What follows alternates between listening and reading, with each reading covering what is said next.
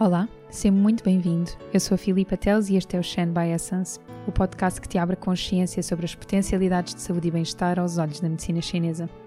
Sempre com uma visão holística e integrativa, abordamos vários tópicos, mas com principal foco na fertilidade, saúde da mulher, obstetrícia e pediatria. Que esta partilha reforce a tua essência e desperte o teu Shen.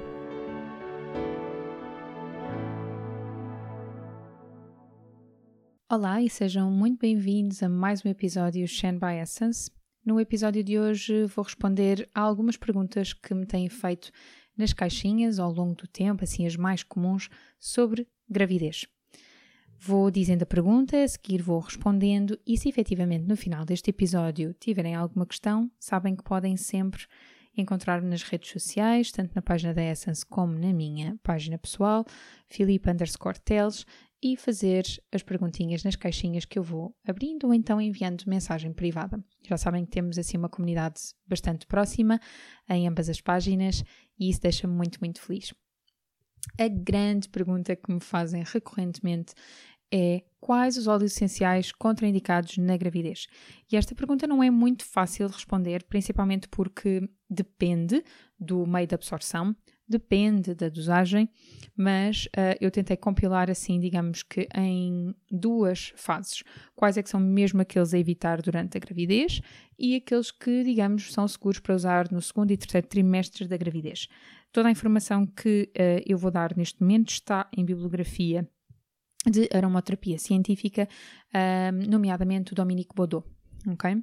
Então, os óleos essenciais a evitar durante a gravidez de um modo geral são as hortelãs-pimentas, mentas, cânfora, alecrim cânfora, cravinho, as sálvias, anis, manjericão, um, perdão, manjericão sanctum, cedro, salva officinalis, palma rosa, pinho marítimo, noz moscada, gautéria, canelas, abeto negro, levistico, o tomilho, quimiotipo timol, eucalipto krypton, lavanda stoechas, eucalipto mentolado, pinho silvestre.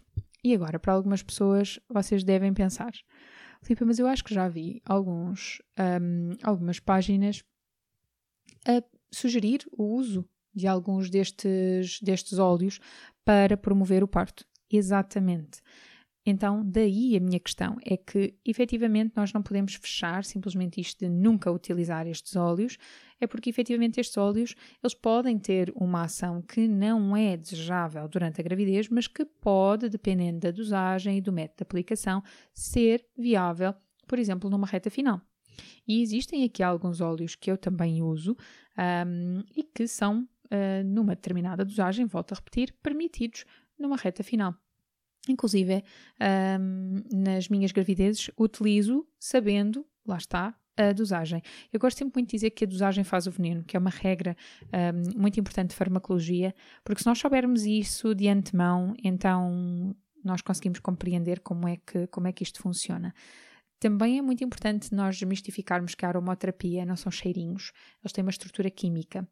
Uh, e com isso, obviamente, uh, temos que, que, ter atenção ainda a outras questões, não é? Que suplementos e que farmacologia estamos a fazer, um, caso clínico é que nós temos, então tudo isso deve ser sempre avaliado por um especialista. Os óleos essenciais seguros para usar nos segundos e terceiros trimestres da gravidez e volto a dizer aqui, quando dizemos seguros, eu tenho sempre tanto receio de falar da aromaterapia científica assim, uh, generalizando, sem ser frente a frente com o paciente, porque eu nunca sei a pessoa que efetivamente me está a ouvir um, ehm, e, portanto, quando houve seguros, às vezes pode sentir que tanto faz a dosagem, tanto faz o laboratório, tanto faz o método de aplicação e não é assim, está bem? E falando desde já na questão do laboratório, nós queremos sempre um, ehm, óleos essenciais quimiotipados, por isso eu recomendo sempre a Pranaron da aromaterapia científica. Então, aqui os seguros para usar nos segundos e terceiros trimestres da gravidez, se estiver tudo bem, se estiver tudo equilibrado e com muita precaução, lavanda angustifólia, limão, árvore de chá, toranja, tangerina doce e amarga, laranja doce e amarga, neroli, petit grain, sândalo, incenso, camila romana, o jasmim, mas o jasmim só no último mês de gravidez, magnólia, cipreste, gengibre, Um, o tomilho, um, existe uma, uma espécie em particular que é a Suterioides, que pode ser efetivamente utilizada, mas QB, alecrim quimiotipo verbenona, alecrim quimiotipo siniol, lentisco, o isopo de cubães, patchouli, helicrísio italiano, o zimbro, o gerânio bourbon, rosa e eucaliptus radiata, ok? Outra pergunta muito comum é associado um, às nossas consultas de obstetrícia em medicina tradicional chinesa na Essence e perguntam-nos sempre o que é que vocês podem tratar na, na gravidez. E antes de mais, antes de falar, digamos, de sintomas ou de patologias, eu gosto sempre de dizer que hum, a medicina tradicional chinesa está associada a um cuidado preventivo. Então, per si, já é um estado de graça para se cuidar para garantir que vai, vai estar sempre tudo bem. Não é preciso estarmos à espera que alguma coisa esteja menos bem para agirmos. Mas essa também é uma filosofia da minha vida e que eu gosto de, de, de alguma forma, ir eh, trazendo até vós, porque acho que muda assim um pouco a perspectiva. Quando falamos de sintomas ou patologias, eu vou-vos dizer aquelas que são assim as mais recorrentes, um, mas certamente me, me, esquecerei de alguma e se assim for peço desde já desculpa, mas uh, eu vou abrindo vários consultórios também nos stories, por isso não percam e com isso um, garanto que às vezes também vou mencionando outras coisinhas que me posso ir lembrando. Mas por exemplo, as náuseas, os vômitos, a azia, a diarreia, obstipação, pré-eclâmpsia, infecções urinárias, refluxo gastroesofágico, as candidias de repetição, as hemorroidas, várias dores que podem ir surgindo ao longo uh, da gestação, as estrias, varizes, um, retenção de líquidos, melasma, ansiedade, insônia, favorecer o relaxamento do períneo, promover contrações regulares, mas sobretudo eficazes, promover a dilatação. Um, aqui, para quem tem tendência à hipertensão, ou quem tem streptococcus positivo, para bebés que estão pélvicos e desejam então fazer esta versão cefálica, um, quem tem resistência insulínica ou diabetes estacional, uh, tendência à ameaça de aborto espontâneo, promover a amamentação, um, várias questões emocionais que possam efetivamente estar a tomar lugar e preparação para o parto. E quando falamos de preparação para o parto, aproveito uh, desde já para, um, para mencionar que não se prepara um parto às 38 semanas. Nós começamos a trabalhar várias semanas antes. Um, então posso dizer-vos que na altura em que estou, em que estou a gravar este episódio, um, eu estou perto de começar a fazer a minha preparação para o parto e ainda faltam várias semanas para um, a data prevista. Aqui nesta sequência sobre o parto, perguntam-me várias vezes se a acupuntura induz o parto. A acupuntura promove a fisiologia do parto, respeitando sempre este ritmo da mãe e do bebê. Há, por isso, evidência de excelentes resultados através da acupuntura e outras técnicas da medicina chinesa, como, por exemplo, a moxibustão, ou até algumas técnicas de massagem, um, ou até mesmo dietoterapia, que vão favorecendo o desenrolar do trabalho de parto, mas assumirmos que se trata de uma indução não é correto. O objetivo é sempre promover uh, esta homeostasia, regulando fisiologicamente o organismo ao ritmo da sintonia que existe entre a mãe e o bebê. E, portanto, a fase em que nós trabalhamos um pouco mais intensivamente sobre a questão do parto, e não é uma indução, repito, é a partir das 38 semanas. Outra pergunta muito comum também é se há pontos abortivos e se sim, quais é que são. Então, é, é muito interessante porque quando nós olhamos para, para a informação que é, é, dada em contexto de formação ou que está inclusive em uh, bibliografia, é, é, muito interessante saber que existem sim alguns pontos abortivos e, portanto, uh, um especialista em medicina tradicional chinesa saberá evitá-los, um, mas há um pensamento muito consistente entre vários autores que, hum, se uma gravidez for efetivamente viável, então a colocação de um ou um conjunto de pontos abortivos não vai induzir ao aborto.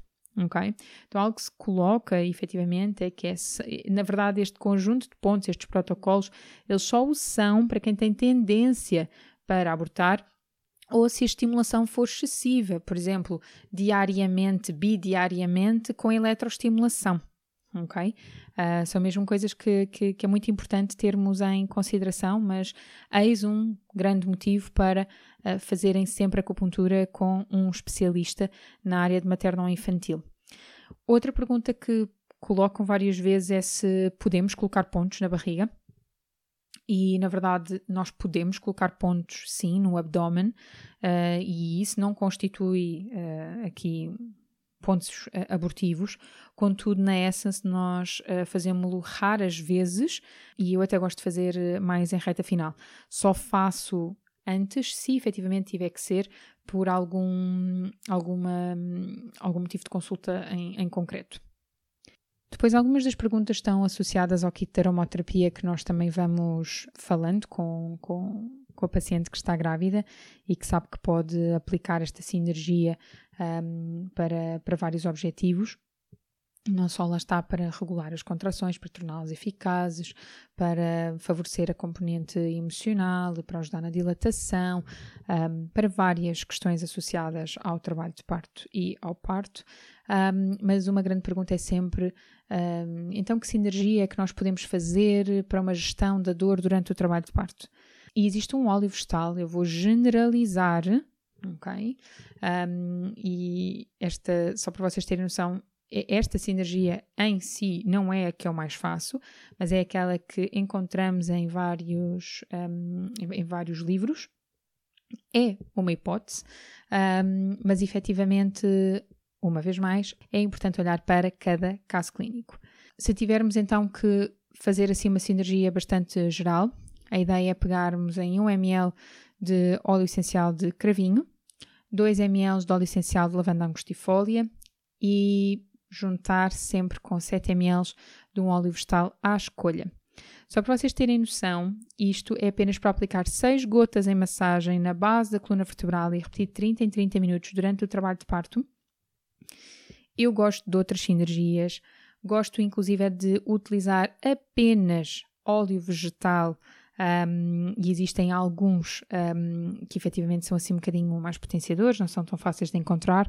Existem outros que podemos fazer massagens prévias para potenciar o parto e, portanto, ainda não estamos ativamente em trabalho de parto e estamos a tentar potenciar e podemos fazer isso em alguns pontos da acupuntura, podemos juntar com mocha, podemos juntar com algumas técnicas de massagem.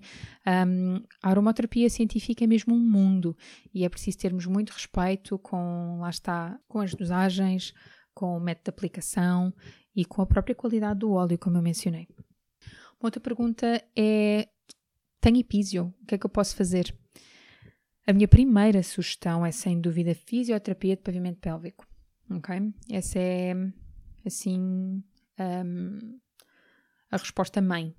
E seguido disso, podemos aplicar, uh, sim, algumas sinergias, podemos aplicar alguns hidrolatos um, na epísio, mas obviamente não vou poder dar aqui um, nenhuma sinergia em particular isto vai depender de cada caso clínico, inclusive até do próprio perfil uh, físico e emocional da paciente, um, mas podem sempre ajudar aqui nesta regeneração de tecidos com um óleo vegetal de rosa mosqueta, por exemplo, e vão fazendo três aplicações locais por dia.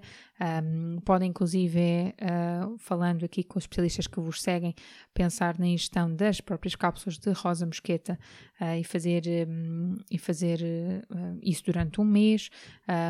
tem, tem mostrado resultados muito interessantes e, sem dúvida, eu gosto de sugerir a acupuntura um, para regenerar tecidos e, e, existem pontos em concreto que estão efetivamente estudados para essa, hum, para essa componente, até porque temos pontos que trabalham diretamente o próprio períneo, portanto, sabendo nós que um, essa zona da epísio está tão associada a uma energia do fígado, está tão associada a uma energia de raiz in, temos obviamente que ir trabalhar uh, esse máximo potencial. Outra pergunta que chegou e que é muito comum é perguntar se a acupuntura ajuda em mastites. Sim, mas uma consulta com uma consultora IBCLC é a prioridade. Só depois disso é que efetivamente podemos pensar, um, por exemplo, em aplicações um, sinérgicas com aromaterapia ou então apenas uh, com bálsamos, uns macerados de pericão podem ser interessantes. Um, juntamente com esses macerados, podemos adicionar camomila romana, perpétua, eucalipto, depende, temos mesmo que ter cuidado, porque aqui já estamos a falar eh, de uma zona que efetivamente vai estar próxima do bebê, portanto, muitíssima atenção com as dosagens. Não se ponham a fazer eh, essas brincadeiras em casa, um, mas é muito, muito importante saber que se vocês vão aplicar alguma coisa, vocês têm que lavar muito, muito bem antes de dar de mamar ao bebê. Ok? E quando vocês estão a colocar eh, estas gorduras, vocês precisam de um tensioativo para retirar estas gorduras, estes óleos, estes macerados, estas manteigas. E o que é que é um tensioativo? É um gel uh, de lavagem, ok? Um gel de banho, um sabonete. Um, lavem muito, muito bem, ok? O bálsamo que eu mais adoro é um bálsamo Double Poppy, que se chama mesmo Mastitis, um, e, e, prefiro sugerir isso do que uh, sinergias em particular, um, sabendo apenas que este bálsamo não é, um, não é vegano. Uma outra coisa que um, gosto de sugerir é, obviamente, a acupuntura, respondendo aqui diretamente à pergunta, porque temos de facto resultados muito, muito rápidos e sabem que podem, obviamente, levar sempre o bebê convosco, uh, visto que somos uma, uma clínica que apoia a própria família. Portanto, vocês não estão sozinhas, estão numa fase em que efetivamente precisam de muita ajuda, levem o bebê, mas cuidem de vocês. Eu vou ler aqui esta pergunta que acho mesmo muito, muito querida, que é a minha mulher tem depressão pós-parto, não sei como lhe dizer nem como ajudar, sigo o vosso trabalho, obrigado um, e gostávamos muito de ir à vossa clínica. Um, existem algumas coisas que efetivamente também podemos fazer em casa, desde os caldapés, um, a própria inalação uh, ou aplicação no plexo solar de alguns óleos essenciais, uh, como lavanda angustifólica, camomila romana, bergamota, tangerina. Podem ser interessantes, mas uma vez mais teríamos que ter certeza absoluta aqui do padrão do paciente. Mas antes de tudo isto, é muito importante um acolhimento, eu diria, como a doula, é importante que haja de facto esta rede de apoio e, e, este marido parece efetivamente ser uma excelente rede, mas também ele precisa de ajuda, também ele está em pós-parto. Um, a massagem pode ser muito importante, a acupuntura pode ser muito importante, o acompanhamento um, aqui com um psicólogo, um psicoterapeuta também é fundamental. E claro, muito amor e muito colo, porque não são só os bebés que precisam de colo.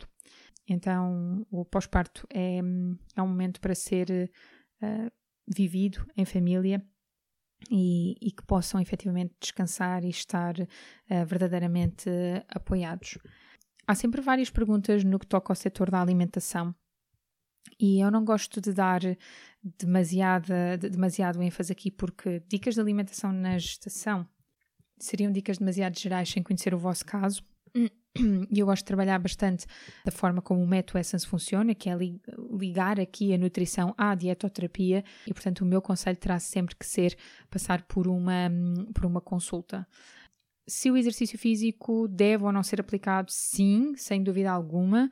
A evidência científica já tem mostrado que efetivamente o repouso não é tão benéfico quanto achávamos até há alguns anos atrás.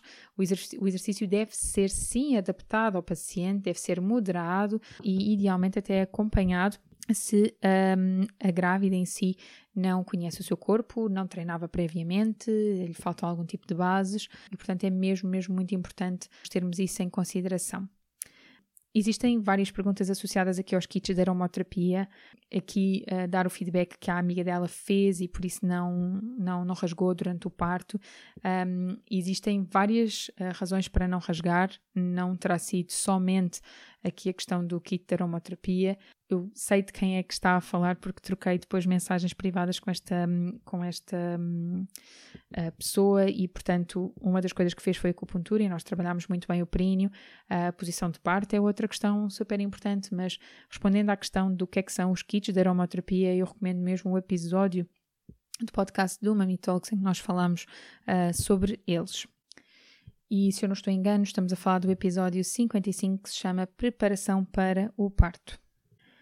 Outras perguntas que vão sempre hum, chegando é, por exemplo, como gerir a ansiedade até à primeira eco. Um, eu acredito que seja muito mais fácil para quem tem efetivamente já uma rede de apoio, já um, de alguma forma tem algum trabalho de desenvolvimento pessoal, porque uh, sabe que efetivamente há sempre coisas que não se controlam.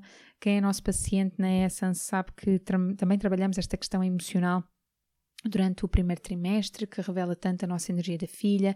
Um trabalho com uma doula de pré-conceição e gravidez também será fundamental.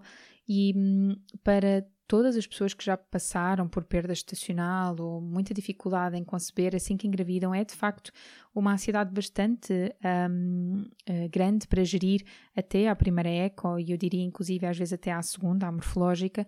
E eu acho que aqui um grande alicerce do que, do que eu ouço de várias famílias que vão sendo acompanhadas por nós, é hum, o facto de nós estarmos a fazer esta monitorização, não, não, não diria que é excessiva, mas é algo rigorosa, principalmente na, na fase inicial, em que fazemos algumas análises de sangue, em que estamos atentas a, um, ecografias uh, iniciais, portanto, mesmo antes da primeira ecografia das 11, 12 semanas, algumas pacientes podem efetivamente já ter feito uh, ecografias prévias. Portanto, este, esta avaliação vai ajudando a manter o nosso coração uh, um bocadinho mais calmo, um, mas eu diria que isso não funciona para toda a gente. Isso funciona principalmente para quem tem uma grande necessidade de controlo e para quem lá está precisa de garantir que está tudo bem uh, e possivelmente já passou por um, estas questões de fertilidade no passado. Os primeiros passos quando recebemos o positivo, marcar o quê? Nutri, doula, fisioterapeuta, MTC? Eu diria que efetivamente isso também foi respondido, respondido no, no, perdão, no segundo episódio desta temporada. Um, isso vai depender mesmo muito de cada pessoa. Uh, acho, que é, acho que é fundamental nós uh, até nos munirmos desta equipa previamente, enquanto estamos em pré-conceição, porque assim não temos aquela um, necessidade de assim que vem o positivo e o que é que eu faço agora? É, na verdade é só dar uma continuidade, torna-se um processo assim um pouquinho mais leve.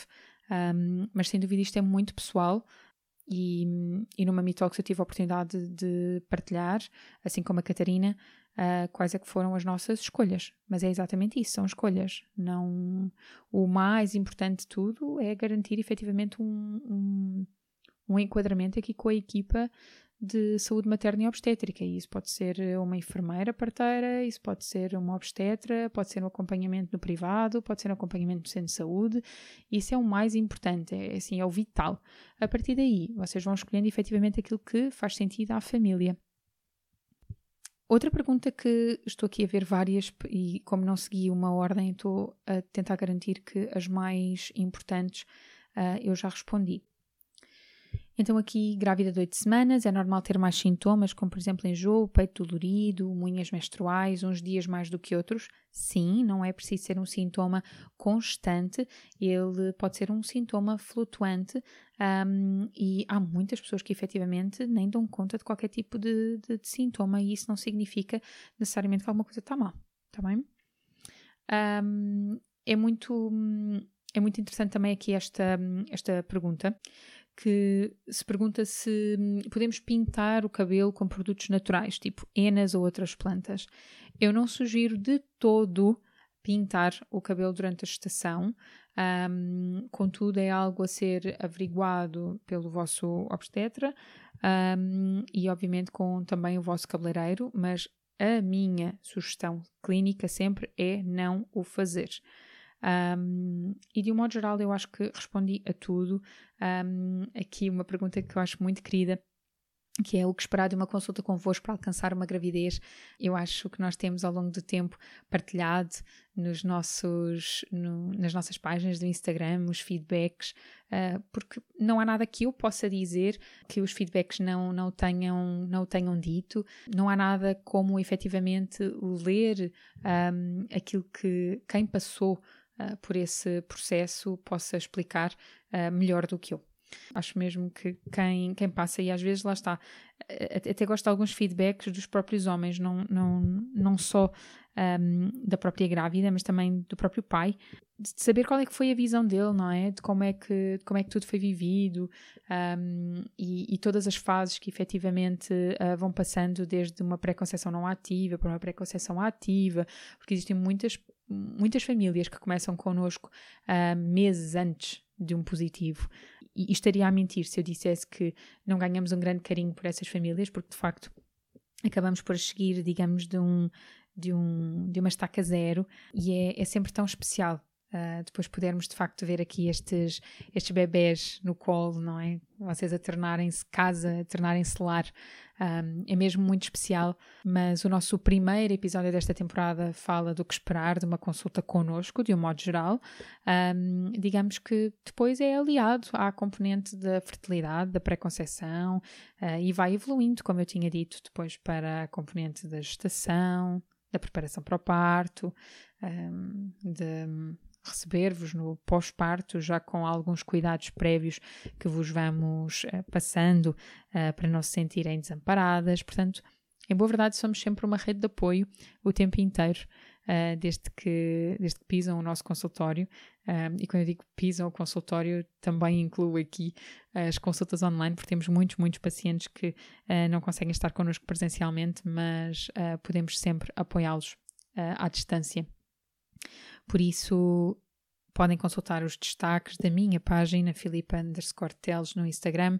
Como agendar tem imensos feedbacks. O um, Frequent Asked Questions também tem uh, várias, um, várias respostas e vários feedbacks uh, que, que vocês nos vão enviando.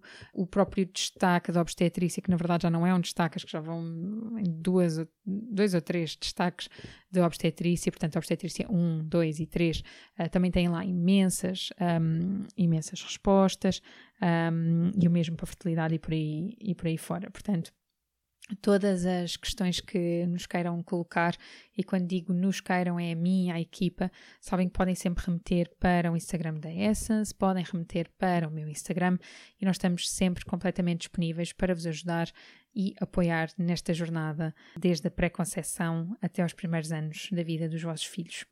Espero que tenham gostado e faço votos de uma excelente semana. Obrigada por estarem aqui. Até breve.